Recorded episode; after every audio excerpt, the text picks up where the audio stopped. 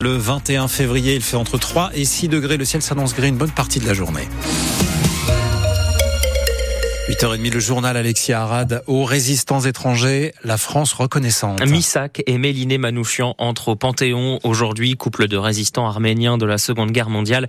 Misak, le leader du groupe Manouchian, fusillé avec ses frères d'armes au Mont Valérien le 21 février 1944. C'était il y a précisément 80 ans. Méliné, elle, est morte en 1989. Et cinq jours avant cette panthéonisation, le scénariste rémois de BD Jean-David Morvan a sorti sa nouvelle œuvre, Misak, Méliné et le groupe Manouchian Manouchian. Elle est sous-titrée Les fusillés de l'affiche rouge, en référence à une affiche de propagande nazie sur le groupe Manouchian. C'est une affiche euh, qui montre dix visages euh, de personnes qui ont été tuées, euh, fusillées au Mont Valérien le 21 février, et parmi lesquelles Manouchian, qui était leur chef.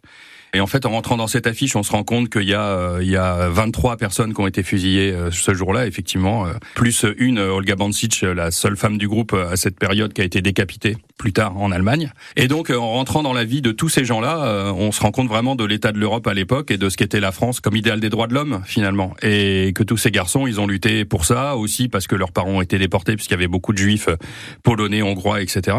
Et donc, c'est une carte de l'Europe très intime à travers des gens qui ont décidé de se battre contre les nazis la liberté. Ça me semble vital. Après l'exécution du groupe Manouchian en 1944, il faudra encore euh, plus d'un an de guerre et de résistance avant que l'Allemagne nazie ne signe sa capitulation. C'était ici, à Reims, dans l'actuel lycée Roosevelt, le 7 mai 1945. À trois jours de l'ouverture du Salon de l'agriculture, le gouvernement met les bouchées doubles pour que tout se passe bien. Après la rencontre à l'Elysée hier entre la FNSEA et les jeunes agriculteurs Emmanuel Macron, place ce matin au Premier ministre. Gabriel Attal donne une conférence de presse à partir de 9h pour de nouvelles annonces et ce sera à suivre en direct sur francebleu.fr. Et avant cela, nous nous étions euh, à 7h45 avec euh, Hervé Lapi, le secrétaire général de la FNSEA et président de la FDSEA de la Marne.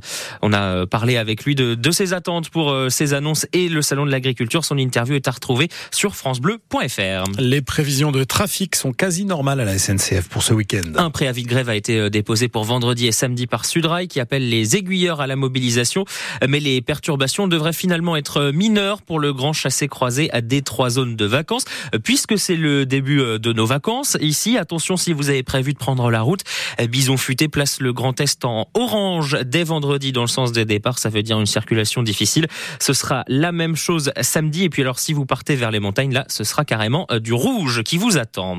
Vous vous souvenez peut-être d'avoir appris le rythme de massage cardiaque sur Staying Alive des Bee Gees ou d'avoir mis un camarade en position latérale de sécurité? Tout ça dans le cadre d'une formation au premier secours pour savoir comment réagir rapidement en cas d'urgence avant l'arrivée des secours. Eh bien, le Grand Est forme ces jeunes en ce moment et en deux ans, la région a déjà financé 2000 formations euh, PSC1, donc c'est les premiers secours. Et il y en avait une de ces formations, par exemple hier au lycée Colbert de Reims. Fleur, professeur d'anglais, était parmi ses élèves pour bien retenir les gestes. Avec ma collègue, on a un voyage à Londres qui se prépare et on était formés au PSC1, mais pouf, il y a longtemps. C'était euh, l'occasion de compléter les rangs et de nous aussi refaire la formation. C'est très intéressant, on voit pas mal de choses, des mauvais gestes qu'on peut peut-être avoir l'habitude d'avoir, des réflexes qui sont pas forcément les meilleurs. Un bébé qui s'étouffe, je le prends par les pieds, je le...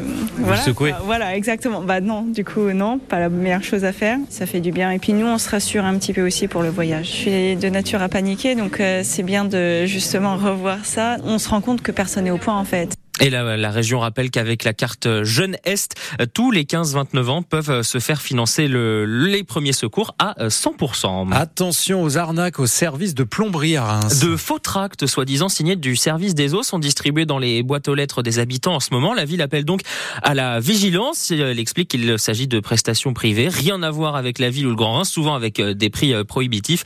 En cas de doute, vous pouvez contacter le service client de la direction de l'eau et de l'assainissement ou vous rendre euh, directement sur o.grandreims.fr. Junya Ito dénonce de fausses accusations qui ont des répercussions sur son image. L'attaquant japonais du stade de Reims euh, porte plainte contre les deux femmes qu'il accuse d'agression sexuelle au Japon.